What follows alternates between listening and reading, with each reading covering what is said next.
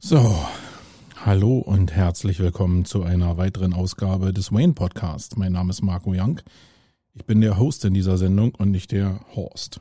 Das ist die Ausgabe 135 und neben vielen anderen Sachen will ich mich mal damit beschäftigen, warum in der Suchmaschinenoptimierung der Fokus auf ein Keyword, so wie wir es eigentlich gelernt haben über die letzten 20 Jahre, gefährlich sein kann und warum ich jetzt gerade auf dieses Thema komme. Rechts und links gibt's natürlich noch ein paar Sachen, die mir so eingefallen sind, aber das alles nach dem Jingle. Wait.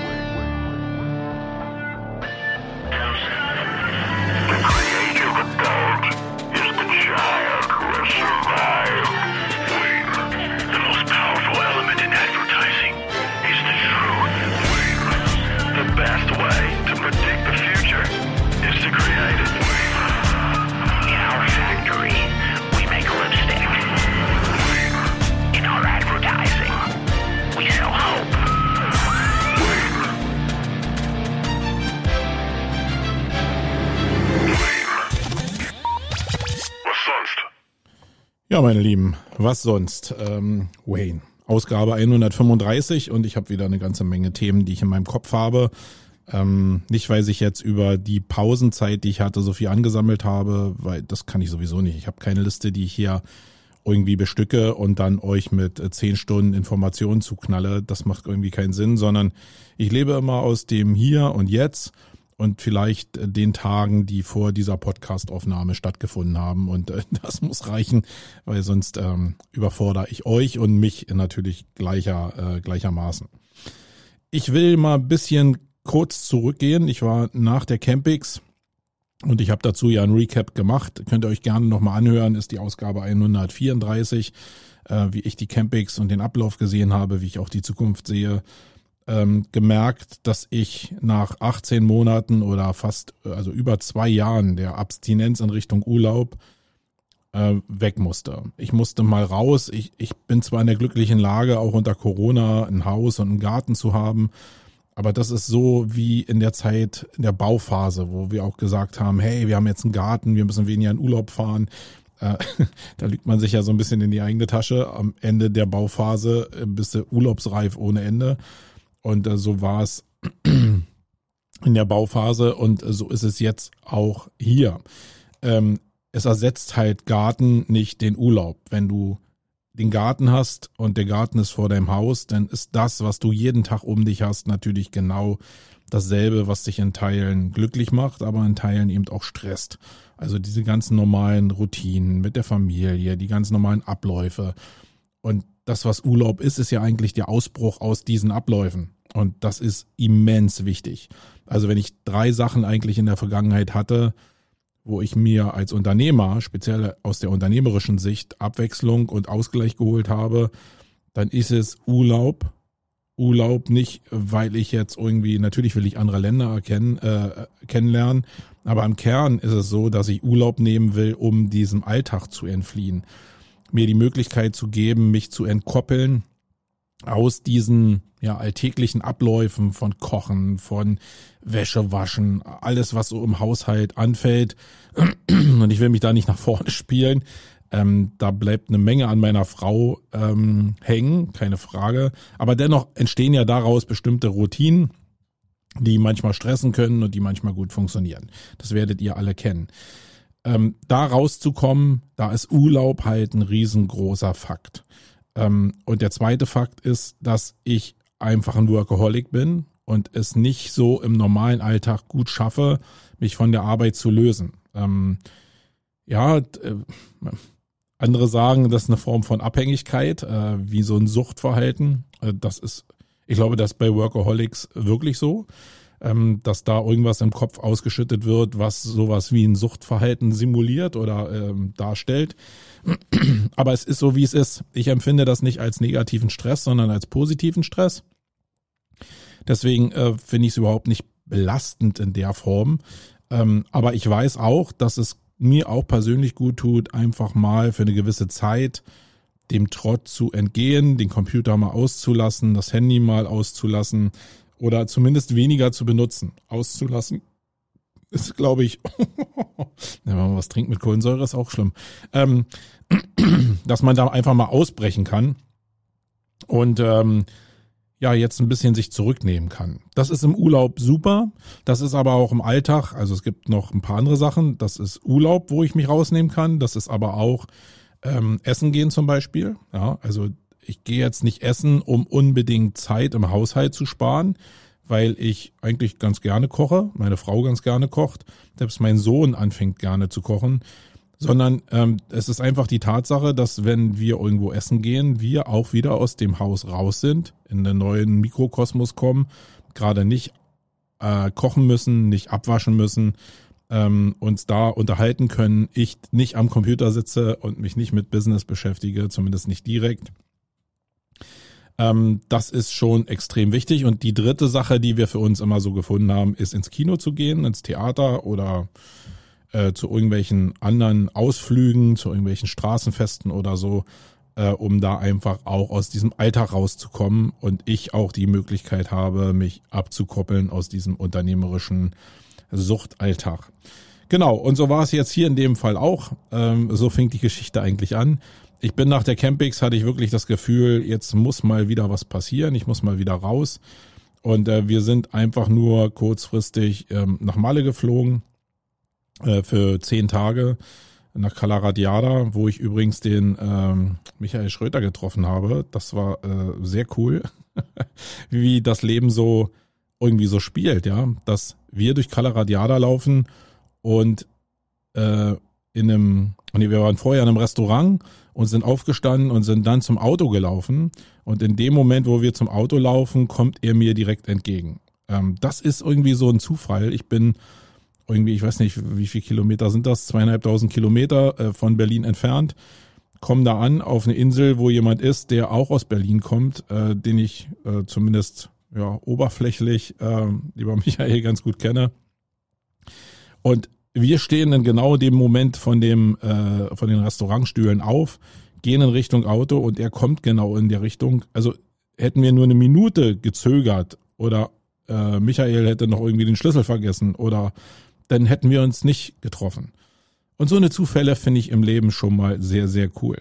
Ja, und wir haben auch noch ein paar andere Leute getroffen, die wir aus unserem privaten Umfeld kannten, äh, wo wir wussten, dass die nach Malle fliegen. Aber Malle ist ja jetzt auch keine Insel, wo du in zwei Minuten rumläufst, wie auf den Malediven meinetwegen die eine oder andere Insel. Sondern ich glaube, das sind echte, also das war wirklich skurril, wen ich da alles getroffen habe. Aber in erster Linie äh, ging es eigentlich mehr darum, wie ich nach 24 Monaten wirklich gespürt habe, wie cool das ist, nach einem Sommer, der jetzt in Berlin zumindest nicht so, so richtig super war, äh, wieder Wärme auf der Haut zu spüren, Licht in den Augen zu haben, also eine andere, eine andere Stärke von Licht und speziell ähm, diese Meeresbrise, dieses Meeresrauschen, die andere Sprache, das andere Essen.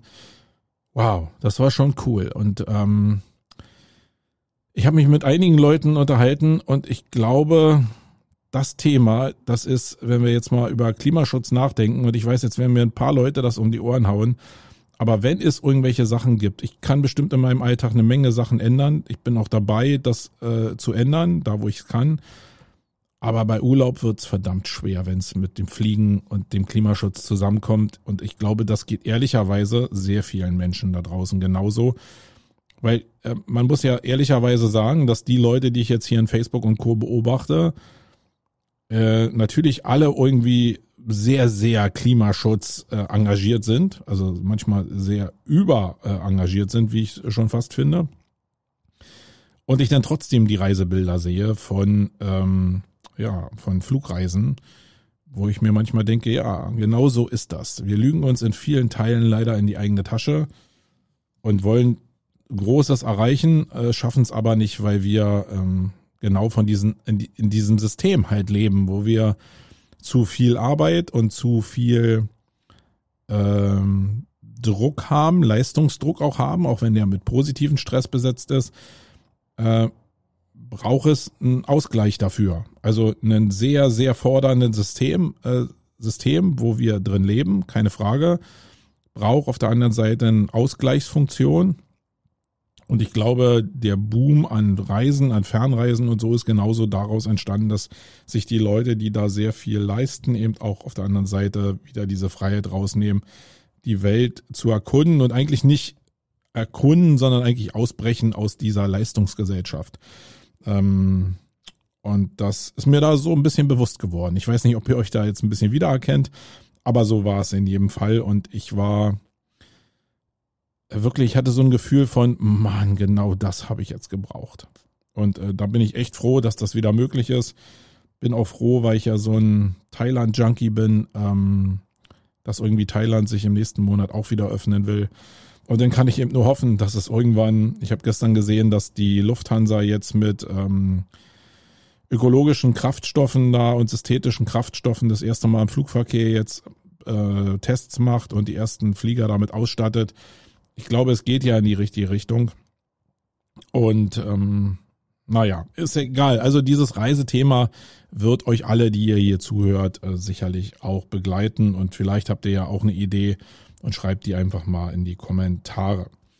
Dann äh, ein paar News zur Campix. Wir waren in der letzten Woche äh, in unserem neuen, in unserer neuen Location und haben äh, ja faktisch alle sicher gemacht. Wir haben den Vertrag unterschrieben, nachdem es ein paar Mal hin und her ging. Äh, das ist ja so, als wenn du Texte schreibst und die in eine Schleife gehen und nochmal nachkorrigiert werden oder wenn du Bilder machst, Grafiken machst, die dann nochmal in eine Korrekturschleife gehen. So ist das ja bei so einem Vertragswerk auch. Ähm, weil da müssen schon ein paar Sachen fixiert sein, auf die wir achten und wir sind ja jetzt ein Event, was jetzt vielleicht nicht Standard-Konferenzgeschäft ist, sondern wir sind halt ein bisschen anders. Und dieses Anderssein, das wollen wir natürlich auch mit dem Hotel, äh, mit dem Hotel, oh, jetzt habe ich Hotel gesagt, es, es ist ein Hotel, ja, äh, eine Location äh, entsprechend vereinbaren, so dass da auch alle miteinander gleich Tacheles reden, so dass der, das, ja, dieses, dieser Clash der Cultures ähm, in diesem Hotel eben so gering wie möglich ist. Und was mir wichtig ist, ist eben, dass es ja hoffentlich, also in der Ausführung auch so bleibt, wie wir das im Hotel am Müggelsee hatten, dass äh, das bestimmt nicht ohne Ecken und Kanten war, aber dass die Leute sich insgesamt über die Jahre und auch persönlich sehr, sehr viel Mühe gegeben haben, das Ding irgendwie zu wuppen. Und ich glaube, das zeichnete ja auch die Jahre ähm, in, im Hotel am Mögelsee aus, dass die Leute sehr engagiert waren bei allen besonderen Charakteren, die da auch auf dem Weg waren. Und das ist immer nur im Vergleich zu dem normalen Hotel-Business, was man so kennt. Und ich weiß nicht, ob ihr es kennt, als Gäste vielleicht, weil ihr irgendwo eincheckt, ja. Aber wenn du Events buchst, meinetwegen in Berlin Mitte oder so, dann ähm, kann ich dir nur sagen, da, das ist total ein einziger Prozess und du kannst rechts und links kaum ausbrechen, weil die einfach nur ihren Sicherheitsstiefel fahren wollen und genau das wollten wir nicht. Ähm, ja, aber die meisten stellen sich jetzt natürlich die Frage, ja, wo geht's denn jetzt hin? Wo geht's denn jetzt hin? Wo, wo ist denn jetzt die Campix?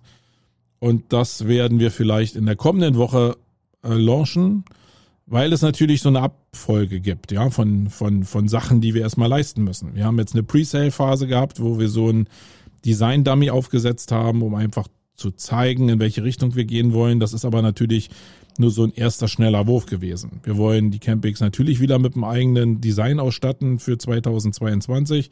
Und in dieser Kreationsphase sind wir gerade. Wir haben gestern ein Kreativmeeting gehabt jetzt hier und ähm, haben auch eine super, super coole Idee. Äh, hat mein Team hier ausentwickelt für die nächste Campings Week oder Campings grundsätzlich. Und ähm, ja, das müssten wir jetzt noch oder müssen wir jetzt, müssen die Designer noch auf die Straße bringen und dann müssen wir vielleicht noch durch die eine oder andere Schleife gehen. Und dann müssen wir das mit der Website verheiraten, die Inhalte schaffen und mit den Inhalten werden wir dann auch publizieren, wo es hingeht. Also ich will in jedem Fall das so hinkriegen, dass ihr das, die neue Location mit der neuen, mit dem neuen Design auch gemeinsam konsumieren könnt, damit es diese Assoziation gleich gibt, weil ich glaube, dass das äh, eben viele interessiert und viele dann in Kontakt zu der Internetseite kommen werden und wir dann einfach diese Grafik in die Köpfe einpflanzen können. Darum geht's doch eigentlich im Marketing, oder? okay, also da müsst ihr euch noch ein bisschen gedulden, aber ich schreibe ja fleißig und äh, ich muss eins dazu sagen. Ich glaube, nachdem ich ja sehr, sehr skeptisch war, wie vielleicht das nächste Jahr auch ablaufen kann, zumindest im Herbst war ich noch skeptisch, Mittlerweile muss ich sagen, ähm, dadurch, dass sich diese 2G-Regel ähm, immer mehr durchgesetzt hat und dadurch den Veranstaltern wieder eine Menge Möglichkeit gegeben werden, bin ich sehr, sehr zuversichtlich. Ich habe sowieso das Gefühl, dass zumindest für die Geimpften der Drops irgendwie mit Corona relativ gelutscht ist. Ich weiß, da draußen gibt es sehr viele andere, die noch Angst vor Long-Covid haben und so. Das ist auch völlig okay. Ich ähm, will auch gar nicht jetzt hier irgendwas verharmlosen. Ich glaube nur, dass wir wirklich auf dem Weg sind, wo wir langsam dieses ganze Corona-Thema in einen Kontext von allgemeiner, allgemeinen Gefahren bringen müssen. Also äh, wie weit sind wir jetzt davon entfernt, dass Corona für die Leute, zumindest die geimpft sind, so ist wie vielleicht eine Angina. Und eine Angina gibt es sehr, sehr viele Leute, die eine nicht ausgeheilte Angina mit einer Herzmuskelentzündung äh, bezahlt haben und dann irgendwann einen Herzinfarkt gekriegt haben. Also die Folgen von anderen Krankheiten sind ja auch sehr, sehr massiv, die auch vorher schon da waren. Und ohne dass ich es jetzt weiß, aber mein Gefühl sagt mir, und das ist, kann natürlich sehr trügerisch sein, mein Gefühl sagt mir, dass wir uns auf dem Weg dahin befinden, so eine Normalität zumindest abchecken zu müssen, ähm, um einfach wieder das in unserem Kopf in eine normale Basis zu rücken. Wenn es denn schon soweit ist, ich weiß es nicht. Die Zahlen, die ich sehe, deuten darauf hin, dass wir in diese Richtung gehen. Und immer wenn ich halt sehr viel in Argumentationsketten lese, es könnte Long-Covid geben, es könnte, es könnte, es könnte, dann ist das ein bisschen schwierig, wenn es nicht darum geht, ähm, also im normalen Kontext ist das völlig normal. Ich will es nochmal klarstellen. Es geht nur darum, dass diese 18 Monate, wie sie vorher da waren im Lockdown, einfach wirklich Businesses kaputt gemacht haben. Und es geht jetzt nur um die Relation, was ist möglich, wann übergebe ich das Risiko den einzelnen Leuten zu entscheiden, gehe ich zu einem Event, gehe ich nicht zum Event, will ich mich impfen lassen, will ich mich nicht impfen lassen. Und daraus eben diese Verhinderung, dass wir nicht nochmal in den Lockdown kommen, wo Leute eben massiv leiden, zumindest in vielen Bereichen der Wirtschaft. Ich weiß, es gab auch eine Menge Gewinner, die sind da immer sehr schnell und äh, hinterher und sagen, wie toll das alles bei ihnen ist. Aber es gibt eben auch sehr viele Leute, uns eingeschlossen, die richtig einen auf den Deckel gekriegt haben in der Zeit. Und da bedarf es einfach einer Relation, einfach einer Geradeziehung äh, der Gefahrenlage. Und nochmal, ob die erreicht ist, weiß ich nicht, aber mein Gefühl sagt mir, wir kommen immer mehr dahin. Und wenn ich auf den Sommer gucke, glaube ich auch, dass, dass das sehr sicher mit 2G laufen kann. Wir werden also unser Event auf jeden Fall 2G äh, machen, oder es sei denn, es kommt sowieso eine Öffnung, aber das Event wird 2G sein, das heißt geimpft und genesen. Und da mache ich mir jetzt dann keine Sorgen, ähm, wie das ablaufen kann. Und da so ein Event ja immer aus mehreren Schichten besteht, ist eine Schicht natürlich, wie gehen die Firmen damit um?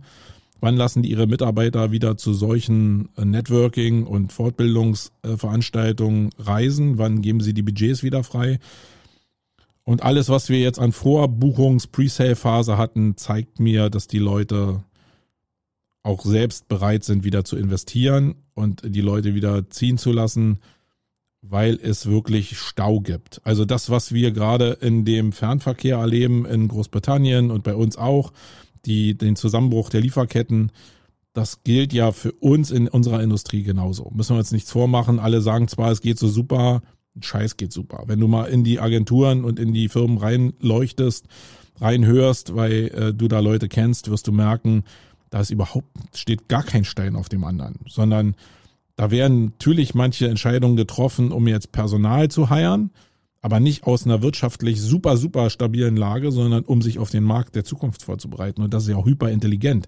Aber man soll nicht diesen, dieser mehr glauben, dass dieses Ding von Corona schon durchgestanden ist. Und da sind wir beim nächsten Thema. Ich glaube natürlich, dass es einige Gewinner in der Corona-Zeit gegeben hat und natürlich sehr, sehr viele Verlierer, keine Frage, habe ich eben schon mal gesagt. Aber ich glaube, jeder, der ein Business da draußen hat, sollte sich die Frage stellen, ob die Corona-Nachwehen denn schon durchgestanden sind. Und ich glaube, egal ob ich jetzt betroffen bin oder nicht, ich glaube, dass wir noch die, den großen Ärger unternehmerisch erst noch kriegen werden und diese diesen Zusammenbruch der Lieferketten in, in sehr, sehr wichtigen Industriebereichen, wie zum Beispiel der Autoindustrie. Opel fährt jetzt die Produktion in Deutschland bis zum Jahresende total runter, weil sie keine äh, Chips mehr bekommen. Ja? Ähm, gestern habe ich auch eine Studie gelesen, dass ähm, Tesla statt 250.000 ausgelieferten PKWs eigentlich eine Million hätte verkaufen können, wenn sie mehr Chips haben würden. Ähm, da weiß ich jetzt nicht, ob das so richtig ist, weil ich verfolge Tesla aktuell so ein bisschen, weil ich Interesse daran habe, mir vielleicht ein Model 3 jetzt doch zu holen.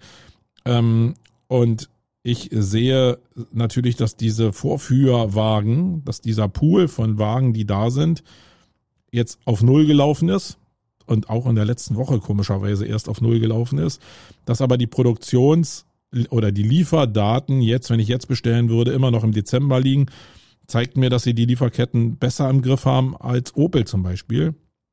Aber, und da, das basiert jetzt nicht nur darauf, sondern äh, ich hatte euch ja irgendwann mal in den Vorfolgen erzählt, dass ich hier in so einem Unternehmernetzwerk bin, ähm, in, in, der TAP-Gruppe.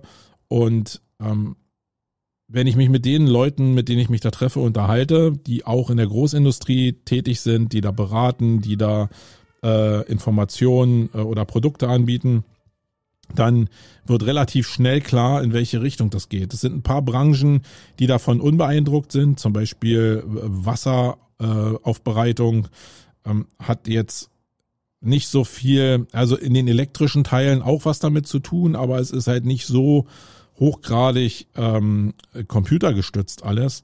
Äh, da ist, glaube ich, die Nachfrage noch höher. Aber alles, was irgendwie in industriell Produkt, in industrielle Produktion geht, wo Chips eine große Rolle spielen, da ist richtig was am Schütteln. Und da muss man ja auch nicht denken, wenn man jetzt in, im Online-Marketing tätig ist, dass man da immer noch die großen Würfe macht. Wenn die Leute oder die Firmen merken, dass Sachen, dass Zulieferketten irgendwie schwierig wären, ähm, dann werde ich auch irgendwie Marketingaktivitäten einstellen oder zumindest runterfahren. Und die Wirkung kommt anscheinend jetzt eher noch, weil, das habe ich auch schon mal gesagt, es sehr viele Leute gibt von Unternehmern, die ich kenne, die die Bücher voll haben mit Aufträgen, aber die Aufträge nicht abarbeiten können, weil sie die Materialien nicht rankriegen. Und dann kannst du keine Rechnung schreiben. Ähm, in der Regel, es sei denn, die Hersteller vertrauen dir oder die, die Auftraggeber vertrauen dir und wollen, äh, geben dir einen Vorschuss meinetwegen auf eine Produktionslinie. Aber in der Regel wirst du ja erst äh, den, den Umsatz generieren können, wenn du die Rechnung schreibst. Und wenn die Rechnung bezahlt ist, hast du denn das auch erstmal auf dem Konto. Und wenn du aber nicht produzieren kannst, dann nützt dir dieses volle Auftragsbuch eben überhaupt gar nichts. Und diese ganzen Folgen, ich glaube, die kommen erst noch. Und das hat natürlich ein bisschen was mit Corona zu tun. Das hat aber auch damit zu tun, dass zum Beispiel der Suezkanal verstopft war und diese Folgen ja immer noch in den, in den äh, Häfen ähm, beim Löschen der Ladung äh, sichtbar sind. Ähm, da ist wirklich, wirklich eine Menge im Umbruch. Und man sollte sich zumindest immer im Hinterkopf behalten, dass man sich darauf vorbereitet, dass es nicht steil nach oben geht. Und das fehlt mir so ein bisschen bei vielen da draußen, dass es immer anscheinend nur nach oben geht.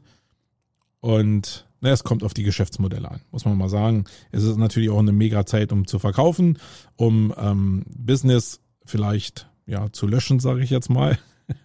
für sich zu realisieren, in erster Linie zu realisieren. Und äh, da geht für mich natürlich ein Gruß erstmal raus an den Olaf Kopp und an den Ulf, die ihr Aufgesang ja äh, verkauft haben an den Heise Verlag, zumindest zu einem gewissen Prozentsatz. Und das natürlich eine Realisierung von jahrelanger Arbeit in Richtung eines Verkaufs, was ja so persönliche Anstrengung und ähm, Aufopferung für so eine Agentur und wenn man Angestellter ist, kann man vielleicht gar nicht so nachvollziehen, was das für eine Aufopferung ist und wie viel Arbeit das macht, äh, dass das irgendwann realisiert wird. Ähm, herzlichen Glückwunsch. Ja, muss ich sagen. Äh, wirklich toll und einen tollen Job gemacht ähm, in den letzten Jahren. Sonst würde ja auch so ein äh, jemand wie der Heise Verlag oder die Heise Verlagsgruppe ähm, nicht da die Übernahme der Agentur anstreben. Also es ist eine gute Zeit, weil viele sich strategisch neu aufsetzen und natürlich gucken, was, was sind da jetzt Assets da draußen, die wir für unser Netzwerk brauchen können. Geld ist so billig wie nie, das heißt, daran scheitert es eigentlich nicht, sondern es geht eher mehr um Vision. Und ähm, ja, da habt ihr jetzt in dieser Folge jetzt schon zwei große Geschäftsansätze gehabt, wenn ihr aufgepasst habt, ja. Ich habe ja immer noch diesen Geschäftsansatz, weil ich von Corona getroffen bin dass ich die Fehler, die ich in der Vergangenheit gemacht habe im Agenturaufbau, jetzt nicht nochmal wiederhole. Das ist auch nochmal ein dritter Ansatz vielleicht. Aber die anderen Ansätze sind natürlich Markteroberungen durch, ähm, ja, durch, äh, durch Zukauf von Firmen, ja, vielleicht Masseneinstellungen von Leuten, die auf dem Markt verfügbar sind, um sich für den Markt vorzubereiten, oder eben unter Corona alles so auszudünnen mit den entsprechenden Argumentationsketten im Arbeitsrecht, dass du dich reduzierst auf ein gesundes Maß und jetzt dann eine leistungsfähige Struktur aufbaust, weil es ist ja nicht schlimmer, als wenn du eigentlich in der Vergangenheit so, ich sag das immer so, laissez-faire Scheiße auf Scheiße gebaut hast und nicht mehr davon runterkommst. Wenn du jetzt 200 Leute hast in einem Unternehmen und du merkst, die, die einzelnen Leute sind nicht so cool, das Verhältnis der Leute untereinander ist nicht so cool, die Leistungsfähigkeit ist nicht so cool, die hierarchischen Strukturen sind nicht so cool, dann baust du die nicht mehr so einfach ab. Und das ist für viele Firmen ein Problem und auch ein Problem, was die dann zum Scheitern bringt. Weil es gibt natürlich nicht nur Performer, sondern es gibt auch Outperformer, die einfach vom Markt verschwinden, ohne dass man es merkt. Und ähm, ja, also wer sich da mit mir mal austauschen will, weil er unternehmerischen Interesse an diesen Themenbereichen hat, immer gerne bei mir melden. So, und dann habe ich gestern ein Thema gefunden, was ich sehr, sehr spannend fand.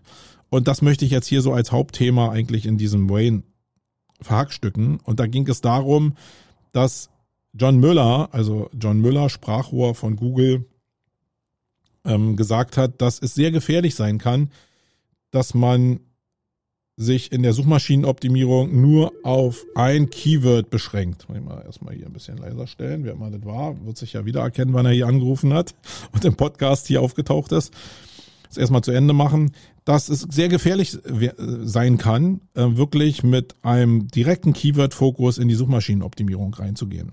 Und ich habe mir gedacht, Mann, ey, nach all den Monaten und Jahren, wo Google ja wirklich eine Menge gequirlte Scheiße erzählt, muss ich wirklich sagen, ähm, und sich immer alle Richtungen offen hält, wo sich keiner so richtig dran orientieren kann, ist das mal eine Aussage, die mir eigentlich aus dem Herzen spricht und die auch strukturell an das Thema SEO vielleicht ungewollt rangeht, aber es ist so immens wichtig für die Zukunft eigentlich zu verstehen, dass wir in bestimmten Bereichen historisch bedingt in der Suchmaschinenoptimierung vielleicht auf dem falschen Bein unterwegs sind.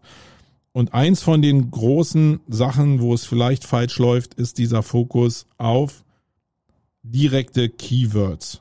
Ja, äh, so fing es ja eigentlich mal an. Wenn ich jetzt mal die Zeit zurückdrehe, als ich vor 20 Jahren mit der Suchmaschinenoptimierung angefangen habe, oder vor 18, ich meine, vorher waren es natürlich nicht Suchmaschinen wie Google, da war es immer so, dass man sich auf ein Fokus-Keyword konzentriert hat. Ja, da früher ging es noch mit Enkertexten sehr stark über Links, konnte man eine Menge bewegen und die, die Suchvoluminas hat man natürlich immer auch über die Einzelkeywords abgefragt, was auch übrigens heute noch so ist.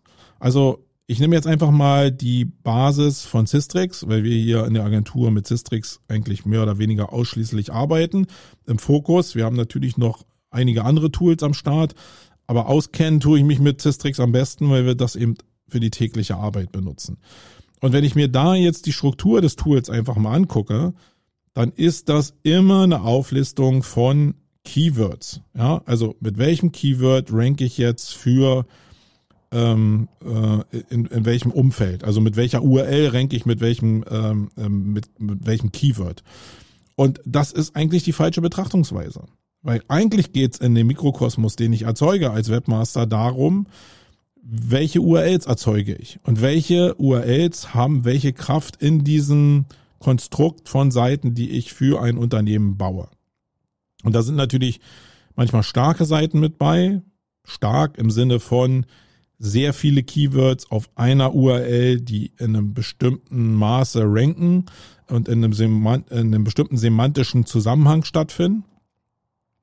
Und dann habe ich manchmal weniger starke, wo ich mir überlegen kann, ja, heißt jetzt stark, ich muss den Inhalt rausnehmen. Hat er eine strategische User-Funktion, wo ich vielleicht nur was verkaufen will und trotzdem noch die Seite in den Index nehme oder vielleicht auch aus dem Index rausnehme. Also gibt ja eine Menge Entscheidungsmodule, die ich da treffen kann oder Möglichkeiten, die ich da treffen kann. Aber der Kern ist, dass ich eigentlich ein Konstrukt erzeugen muss, wo ich sehr, sehr viele kraftvolle URLs in meiner Domain habe, die dann die Signale geben, dass die gesamte Domain halt so kraftvoll ist und damit vielleicht eine Marke darstellen könnte. Das ist ja die Umkehrung von dem, was eigentlich diese Einwort-Fokussierung äh, beinhaltet. Nämlich das eine ist, ich ranke nur auf dem Wort und das andere ist, ich werde als Marke und Experte zu einem bestimmten Thema wahrgenommen und bewege mich dann in diesem Eat-Bereich irgendwie, in dem Your Money, Your Life-Bereich, äh, wo mir einfach eine gewisse, ähm, ja, eine gewisse äh, Entität erstmal zugesprochen wird, die dann mit einem gewissen Vertrauen untersetzt ist, auf Basis von ja, Links, aber auch Meinungen, die dazu entstehen und auch auf Basis von leistungsfähiger URL-Struktur auf einer Domain. Das sind ja viele Sachen, die da zusammenkommen. Da können wir nochmal in einem anderen Podcast ähm, drauf eingehen. Aber warum ist das so, dass wir sehr stark auf Keyword fokussiert sind? Ich habe vorhin schon gesagt, ich glaube, es liegt an der Geschichte. Ähm, das, die Geschichte hat eigentlich sich immer auf Keywords fokussiert. Das fing damit an, dass wir äh, ganz früher noch ähm, Meta-Keywords bestückt haben, die noch für die Suchmaschinen relevant waren. Dann sind die Meta-Keywords irgendwie verschwunden.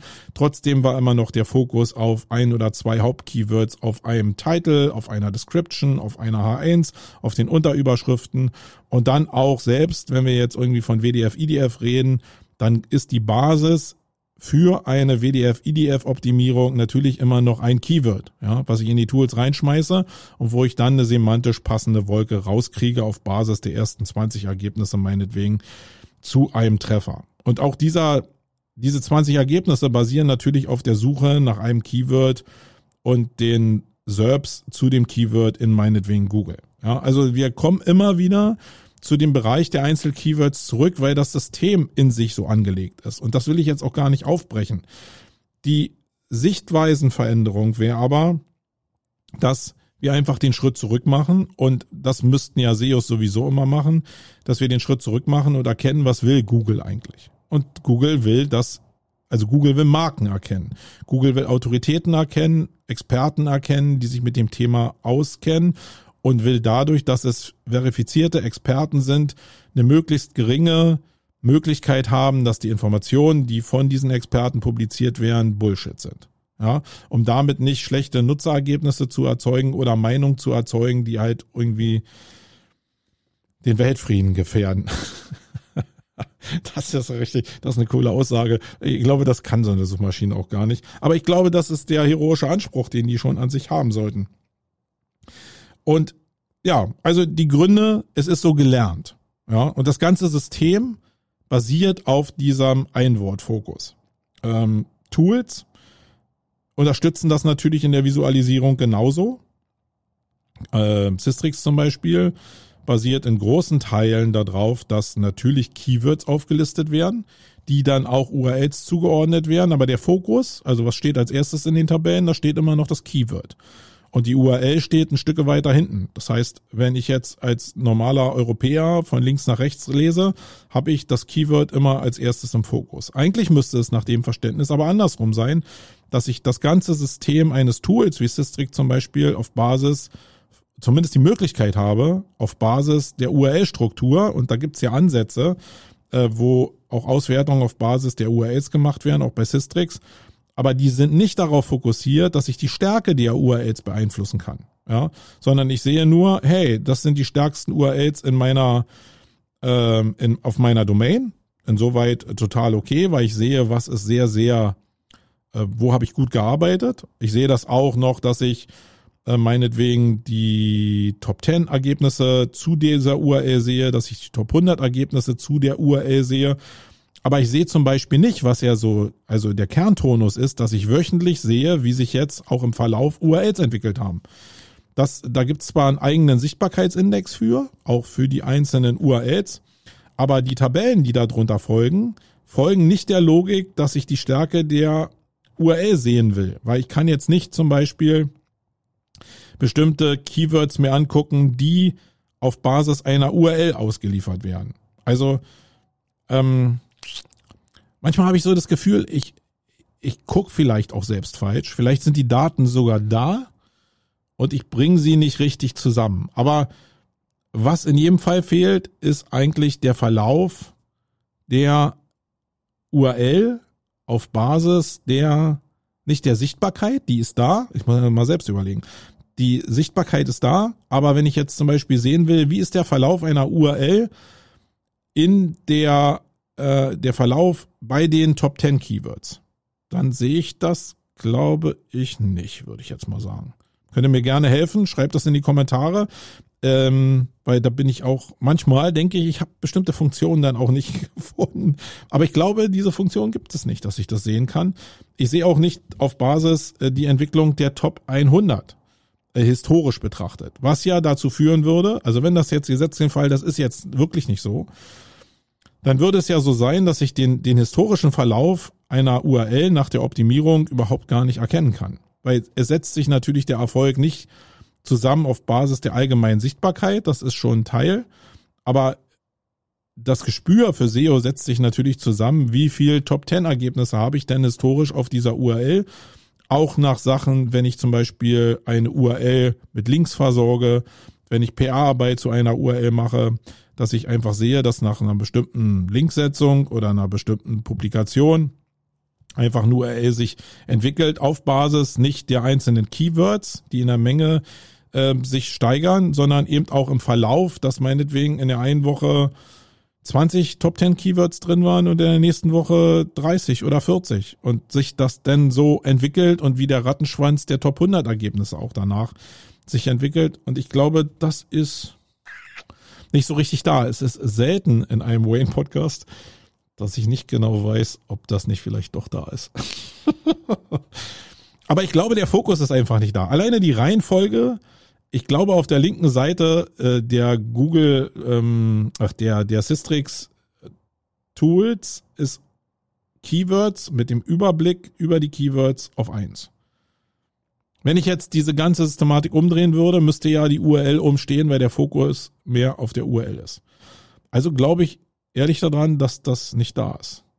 Ähm, und das könnte man vielleicht mal überdenken dass man genau auf der Basis mehr an URLs arbeitet und nicht so sehr an Keywords arbeitet oder erst in der nächsten Instanz an Keywords arbeitet. Und wenn ich dann also abseits von den allgemeinen Tools in den Optimizer reingehe, dann ist es natürlich noch stärker und präsenter, dass ich ein Keyword im Endeffekt tracke im Verlauf, um mir einen eigenen Sichtbarkeitsindex zu bauen. Aber die Sachen, die semantisch auf der URL an dem Keyword dranhängen, die sehe ich halt überhaupt gar nicht. Und da wird's dann wirklich sehr, sehr fokussiert äh, und sehr, sehr problematisch auch, was aber auch daran liegt, dass es um Erfassbarkeit geht. Und ich bleibe jetzt mal einfach im Thema Systrix drin. Systrix hat ja dankenderweise, arbeitet er immer an seinem Tool mit seinem Team immer weiter, der liebe Johannes. Und das finde ich auch super. Aber manche Bewegungen sind jetzt irgendwie kontraproduktiv, finde ich. Also das, was Systrix immer ausgemacht hat, ist ja eine gewisse Form von einfacher Erfassung von Daten. Das ist zumindest der Wert, den ich immer da so raus interpretiert habe, weil mit der Komplexität kann ich und viele andere, die ich kenne, weniger umgehen als mit einer sauberen Übersicht von Informationen, die ich dann, obwohl sie viel sind, noch einigermaßen schnell erfassen kann. Und in der Vergangenheit waren eigentlich immer die Tabellen die Basis von dieser Erkennbarkeit. Jetzt ist Johannes mit Systrix da rangegangen und hat diese Tabellen umgebaut und mal abgesehen von der Formatierung, dass bestimmte Tabellenteile immer noch springen, weil die Darstellung irgendwie in den Breiten nicht so richtig hinhaut und äh, meinetwegen Ergebnisse auch zweizeilig dadurch wären. Ich glaube, das ist alles noch eine Formatierungsgeschichte, aber es sind einfach mehr Informationen in diese Tabelle jetzt reingekommen. Die, würde ich mal einfach sagen, nicht dazu führen, dass die Sache übersichtlicher wird, sondern ich eigentlich auf einer Seite weniger Informationen sehe. Also ich sehe zwar in einer Zeile mehr, ich sehe zum Beispiel jetzt den, die Intention, die Suchintention, ja, ähm, und sehe auch noch ein paar andere Sachen, aber die sind anscheinend so wichtig, dass ich den Verlauf einer, eines Keywords zum Beispiel oder den dann vielleicht kommenden Verlauf einer URL eben nicht mehr sehe oder dann ein Pop-up-Fenster bekomme, wo ich dann den Verlauf mir aufrufen kann ich habe so das Gefühl für mich, und das sind jetzt so meine Gedanken, dass da die Wertigkeit irgendwie nicht so richtig stimmt äh, und ich nicht so schnell die Daten erfassen kann. Also ich habe jetzt gerade nach dem, nach dem, äh, nach der Veränderung mit sehr vielen Projekten gearbeitet. Ich hatte eine ziemlich hohe Last, um diesen Urlaubsstau auszugleichen. Ihr werdet das vielleicht kennen. Und da habe ich gemerkt, dass ich deutlich langsamer geworden bin, weil ich bestimmte Sachen einfach nicht mehr erfasst habe. Alleine die Sortierfunktion wurde zeitweise verändert, dass äh, einfach nochmal Pop-up aufgegangen ist dafür, um einfach äh, aufsteigend, absteigend zu sortieren. Es, es, ich hatte das Gefühl, es ist einfach sehr viel komplexer geworden. Und ich will jetzt nochmal, das soll jetzt nicht hier ein Bashing sein, überhaupt gar nicht, sondern Johannes will auch in jedem Fall die Sachen besser machen. Also da spreche ich ihm das überhaupt gar nicht ab.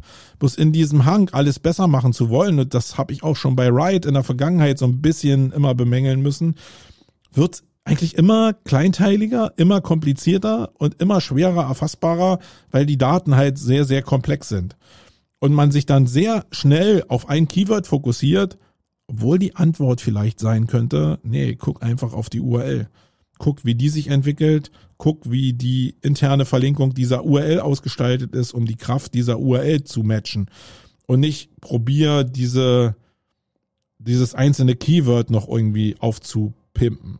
Und ich glaube, da geht's nicht darum, jetzt super technisch jedes fancy Leistungsmerkmal da rauszukitzeln, sondern es geht eher darum, Sachen zu vereinfachen, damit ich überhaupt Druck auf diese URLs bekomme. Und das ist doch das Hauptproblem. Ich optimiere doch nur bis zum gewissen Teil Keywords und auch zum gewissen Teil nur URLs über den Fokus Keyword, sondern ich fokussiere doch meine Arbeit, ich zumindest, auf die Entwicklungsmöglichkeit einer bestimmten URL, indem ich Werbung extern da drauf schalte auf diese einzelne URL, dass ich externe Werbung mache, wo vielleicht die Direct Type-Ins nach oben gehen, um äh, diese URL nach vorne zu bekommen. Und eigentlich müsste ich doch sehr viele Sachen vereinfacht vorfinden, so dass die URL in der Basis bestimmten technischen Skills entspricht, so wie es einem normalen Standard von Usern auch entsprechen würde oder von Webmastern entsprechen würde.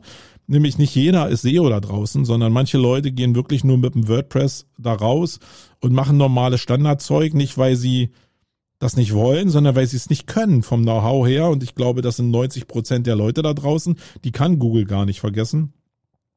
Und wenn ich da so ein normales Set habe von vielleicht zehn Parametern, dass die eingehalten sind, dann ist es doch ganz cool für die URL an sich. Und dann sollte doch mein Hauptaugenmerk darauf liegen, dass ich diese URL so weit wie möglich bewerben kann, in Social Media bringen kann, in alle Bereiche bringen kann, die vereinfacht gesagt in den Google Analytics Akquise Übersichten eine Relevanz haben.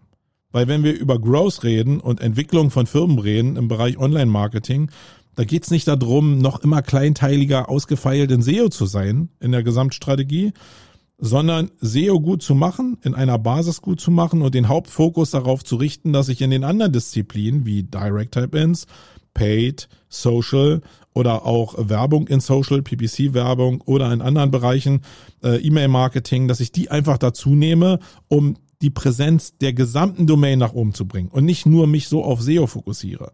Und das ist auch ein Manko, was ich sehe bei den SEO-Tools, dass sie einfach wenig Bemühungen haben, ihre Daten zu verbinden mit anderen Daten, um allgemeine Growth-Auswirkungen im Endeffekt hinzubekommen. Also, was ist denn der Anspruch eines Unternehmers? Der Unternehmer, wenn er jetzt nicht gerade eine SEO-Agentur hat, und auch da ist der Fokus oftmals sehr, sehr falsch, will doch einfach nur sein Business nach oben kriegen, sichtbarer machen und nicht nur sichtbarer machen in den Suchmaschinen organisch, sondern allgemein sichtbarer machen. Auch auf der Straße sichtbarer machen. Also Sichtbarkeit ist nicht immer nur digital, sondern ist eben auch offline. Und die ganzen Folgen, die will er so gut wie möglich sehen, erkennen können und auch Querverbindungen, Auswirkungen erkennen können. Dazu muss ich die Datensets aber verbinden. Ich weiß, das ist nicht leicht, aber ich sehe überhaupt gar keine Tendenz, dass das so in der Form stattfinden kann. Also werde ich das, was das Hauptziel, auch aus der SEO-Brille jetzt gesprochen, was Google eigentlich hat, nämlich Markenerkennung zu betreiben, gar nicht hinkriegen. Und somit wird SEO immer blinder. Ich weiß, ich habe euch das schon hundertmal erzählt, gerade in den letzten Folgen, dass ich da relativ skeptisch bin. Aber dieses Beispiel von Keyword Focus versus URL Fokus, Domain Fokus, äh, der hat mir das jetzt nochmal sehr, sehr deutlich gemacht, wie, wie falsch geleitet manchmal SEOs sind. Ähm, weil sie sich auf was fokussieren und jeden Tag, jede Woche auf ein bestimmtes Keyword-Set gucken, ohne das gesamte Bild zu sehen. Und die Tools müssen das irgendwie hinkriegen, dieses gesamte Bild irgendwie darzustellen, zu visualisieren, Dashboards zu haben, wo ich sehen kann, wie das Zusammenspiel der URLs eigentlich funktioniert. Also es gibt zum Beispiel eine Übersicht, das ist die Ranking-Verteilung. Und mit der Ranking-Verteilung sehe ich ja zum Beispiel, wie viel Top 10 URLs äh, oder Keywords ich habe grundsätzlich. Und das ist zum Beispiel ein Maßstab, wenn ich das in entsprechenden Visualisierungen noch anbiete, abseits von dieser Verteilung. Selbst wenn ich in dieser Verteilung bleibe, dann ist für mich ein Maßstab meinetwegen, dass ich sage, okay, ich habe jetzt einfach in den Top 10 letzten Monat 8% gehabt, jetzt habe ich 10%. Daraus wird sich auf jeden Fall eine höhere Klickzahl ergeben. Das kann ich dann matchen mit, ähm, mit äh, der Search-Konsole und mit den Analytics-Daten und dann werde ich in der Regel zumindest einen Aufstieg sehen. Und das zu visualisieren, dieses große Ganze auf einem Dashboard, das fehlt mir wirklich. Ähm, und da würde ich hoffen, dass sich das vielleicht so ein bisschen ändert aus der Basis von mehr Fokus auf URL. Vielleicht muss ich aber auch nochmal, und das muss ich jetzt einfach nochmal sagen, bin ich auf eure Hilfe ein bisschen angewiesen. Vielleicht betrachte ich das auch selbst noch so aus dieser SEO-Brille mit dem Keyword-Fokus und muss noch weiter da rauskommen. Ähm, helft mir da mal ein bisschen und schreibt in die Kommentare, wie ihr das auf URL-Basis angeht, ähm, die Stärke einer Domain zu erfassen. So, dann noch ein bisschen was als Ausblick. Ähm, was wird jetzt hier passieren? Ich habe in den letzten Monaten äh, nicht ganz so regelmäßig mehr hier diesen Wayne-Podcast gemacht. Das wird sich hoffentlich ändern. Wir haben ja jetzt ein bisschen die druckfreie Zeit, wo wir äh, weniger, also immer noch viel für die Campings machen, ähm, aber nicht mehr so viel, als wenn es so zwei, drei Monate vor dem Event ist.